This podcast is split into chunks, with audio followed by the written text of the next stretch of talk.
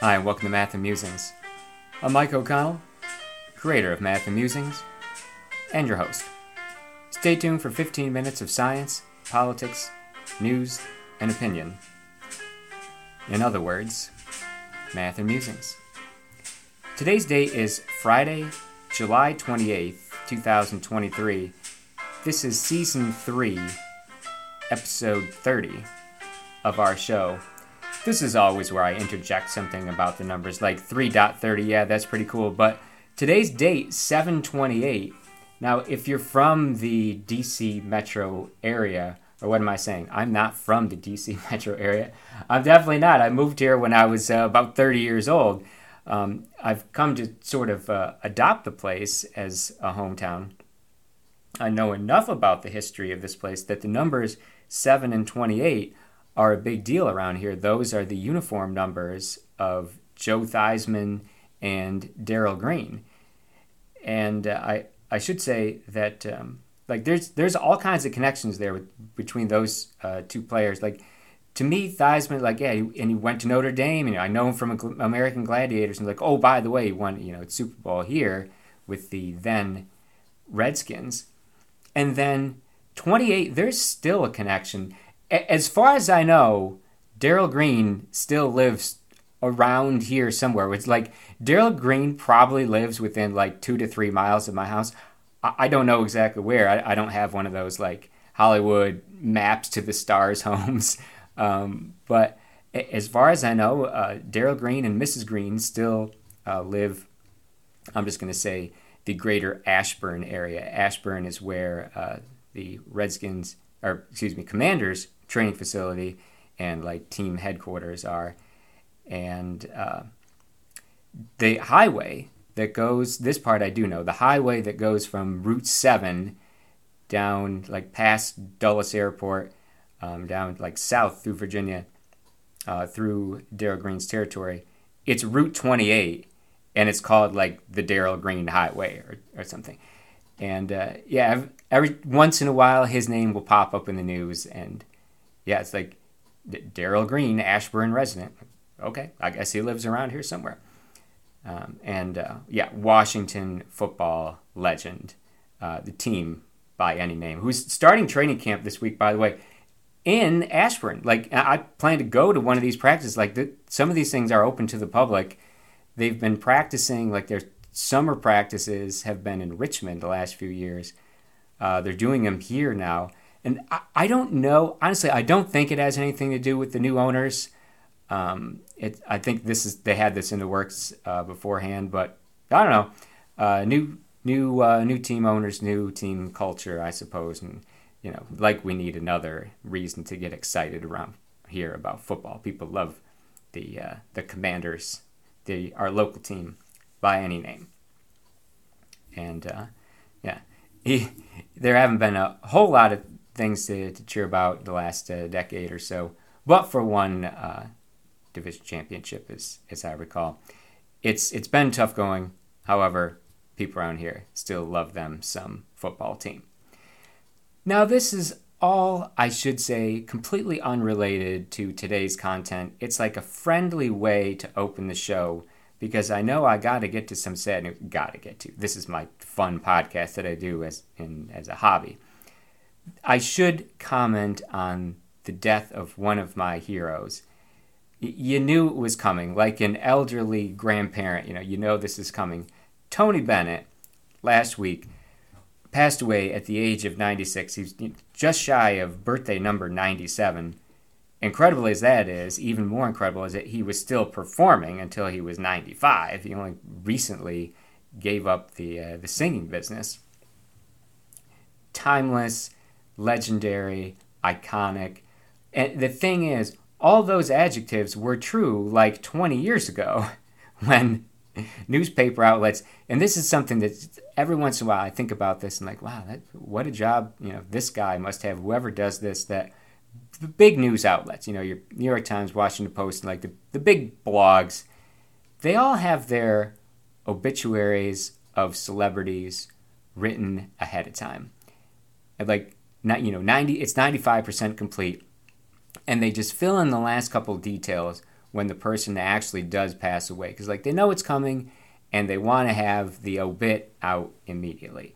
Now they might have had a, an obituary written for Tony Bennett like 20 years ago, and all those things that I just mentioned, like they were still true. He was a legendary, timeless performer even back then. And then they just kept having to update it every few years. It was like, oh, and he released another album, and and then he won another Grammy award and then he released another album. Uh, oh, and then oh, tack another uh, Grammy award on there and another Lifetime Achievement award. This guy's Mr. Lifetime Achievement Award, and they just he kept having more Lifetime, and you just had to keep giving him more Lifetime Achievement Awards. The thing is, everybody eventually runs out of Lifetime, and that was uh, Tony Bennett last Friday, I believe it was, um, the age of 96. This is one of the more like recent news articles I, have ever discussed on Math and Musings. Like that, I would comment on something that happened only last week. Like that's, I don't want to say impressive. I mean, a lot of people do their podcast every day, but to me, that like something that happened within the last week, and I'm already talking about it this Friday, because uh, like when the last episode of this show aired, this this hadn't occurred yet. Now, all that aside, I, I, will say about the artistry of Tony Bennett, just of course one of the uh, most celebrated performers of all time. I'm not going to add anything new here, other than the, the personal touch of well, I did get to see him perform twice, and funny thing is, like both times, it was now I'm talking almost a quarter of a century ago. This was the year 2000. I was still in high school like I started early. I was 17 when I saw Tony Bennett perform the first time. And let's see, Tony must have been six, no, 74 or gonna turn 74. And it's like, wow, you know, to see a, a living uh, legend, you know, of your kind of music, Mike. Like I was already into jazz and the Great American Songbook. Like Sinatra had just passed away. Like this is like one of the last guys who does this who knows how much longer he's going to be doing it? You should go see Tony Bennett. And I saw him at, I've talked about this place before, the arena, is you know, the arena in Binghamton, whatever it was called at the time, Broome County Veterans Memorial Taxpayer Arena, as I've mentioned before. Uh, Tony Bennett there performing with, he was performing with Ralph Sharon, um, legendary pianist and composer, musical director for Mr. Tony Bennett. Um, and uh, just an incredible show. And it was one of those thinking like, okay, who knows how much longer he's going to be doing this. I got to see Tony Bennett. And then seven years later, I got to see Tony Bennett again. Little did I know he would still be performing for 15 more years after that. But anyway, I saw him. This was 2007. He was performing at Turning Stone Casino, which I was reminded of this recently. And it was like, because I talked about Atlantic City a few years. By the way, if you if you're not from the, that area, I don't know what Turning Stone is. It's a former. Um, wait, how I how should I phrase this delicately? It's a uh, casino gambling on a Native American reservation. That there were different rules that applied. Like you have one was that you had to be 21 to gamble in Atlantic City, and on the Native American reservation, you could play when you were 18. It was an issue for me because in the year 2000, which about when Turning Stone opened, I was 18. I mean, I turned 18 that year. I wasn't quite 21, but I was 18. So that was just like perfect timing for me when that place opened. And it became the the spot in the area for um, not only casino gambling, but a place where anything big that was happening, it was happening at Turning Stone. Like uh, golf tournaments, uh, boxing, music events. These were all happening now at Turning Stone. And uh, one night in 2007, Tony Bennett was performing. It wasn't Ralph Sharon that night. Lee Musiker was his pianist that night. Um, Tony Bennett played with all the greats, and uh, if you were a pianist, like you wanted to accompany Tony Bennett, that's the thing. And um, yeah, and it was one of those. He was, he was closing in on. No, it must have been eighty or eighty-one at the time, And like, oh, who knows how many times uh, you're going to get to see Tony Bennett again? Better go see him now. Little did I know, he'd still be doing it 15 years later. So, those are my two personal stories about Tony Bennett. And then the things that I mention all the time, and I, I looked into it, like how often did I write about Tony Bennett on the blog? 15 times, 15 mentions over the years. I, you know, Tony Bennett gets inserted into a story. It's usually in this context, it was, uh, you know, people born in 1926, and I've talked about this many times, and he was the last man standing. And it was, all right, people born in 1926 who came into their profession young and then stuck with it forever. And the thing is, like, all these people like became famous around like the early 50s or so. Like Tony Bennett, born in 1926, you know, his first hit record I think is 1951.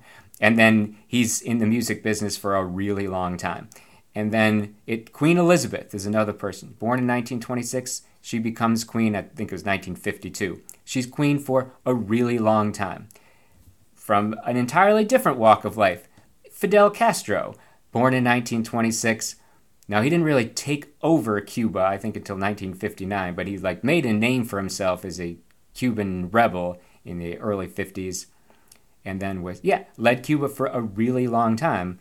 And the last one, this guy who started a magazine in 1953, uh, and he was uh, editor and publisher of that magazine for a really long time.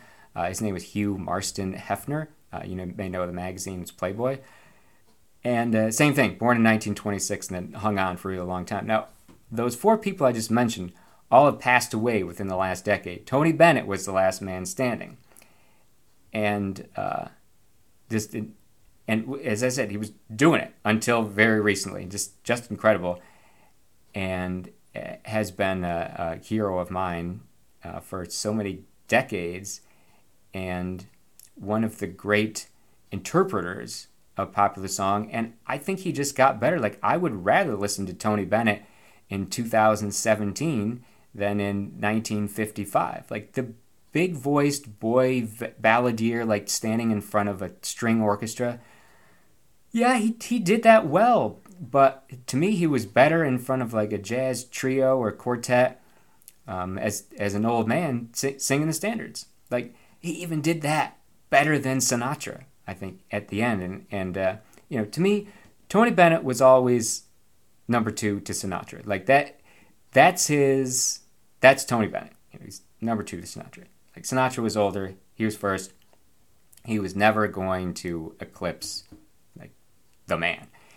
And uh, I think he'd be the, the first to admit that. He was very good friends with Frank Sinatra, and they, you know, ran in similar circles towards the end of their career, just doing a lot of like benefits and stuff. One of the great names I heard for Tony Bennett was Tony Benefit. Like he, he performed for charity so many times. He's Tony Benefit.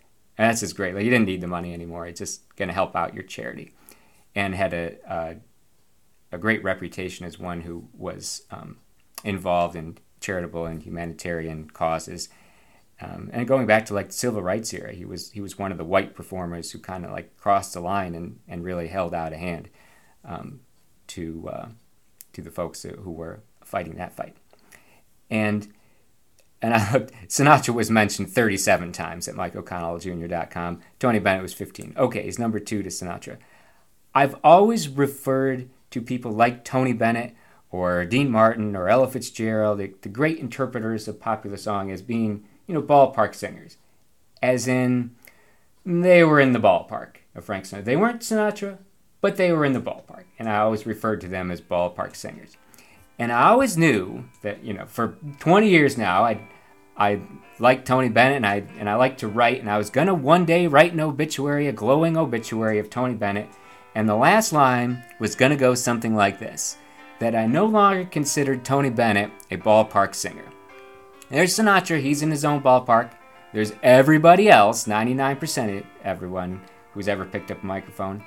There are the few people who are like an A minus to Sinatra.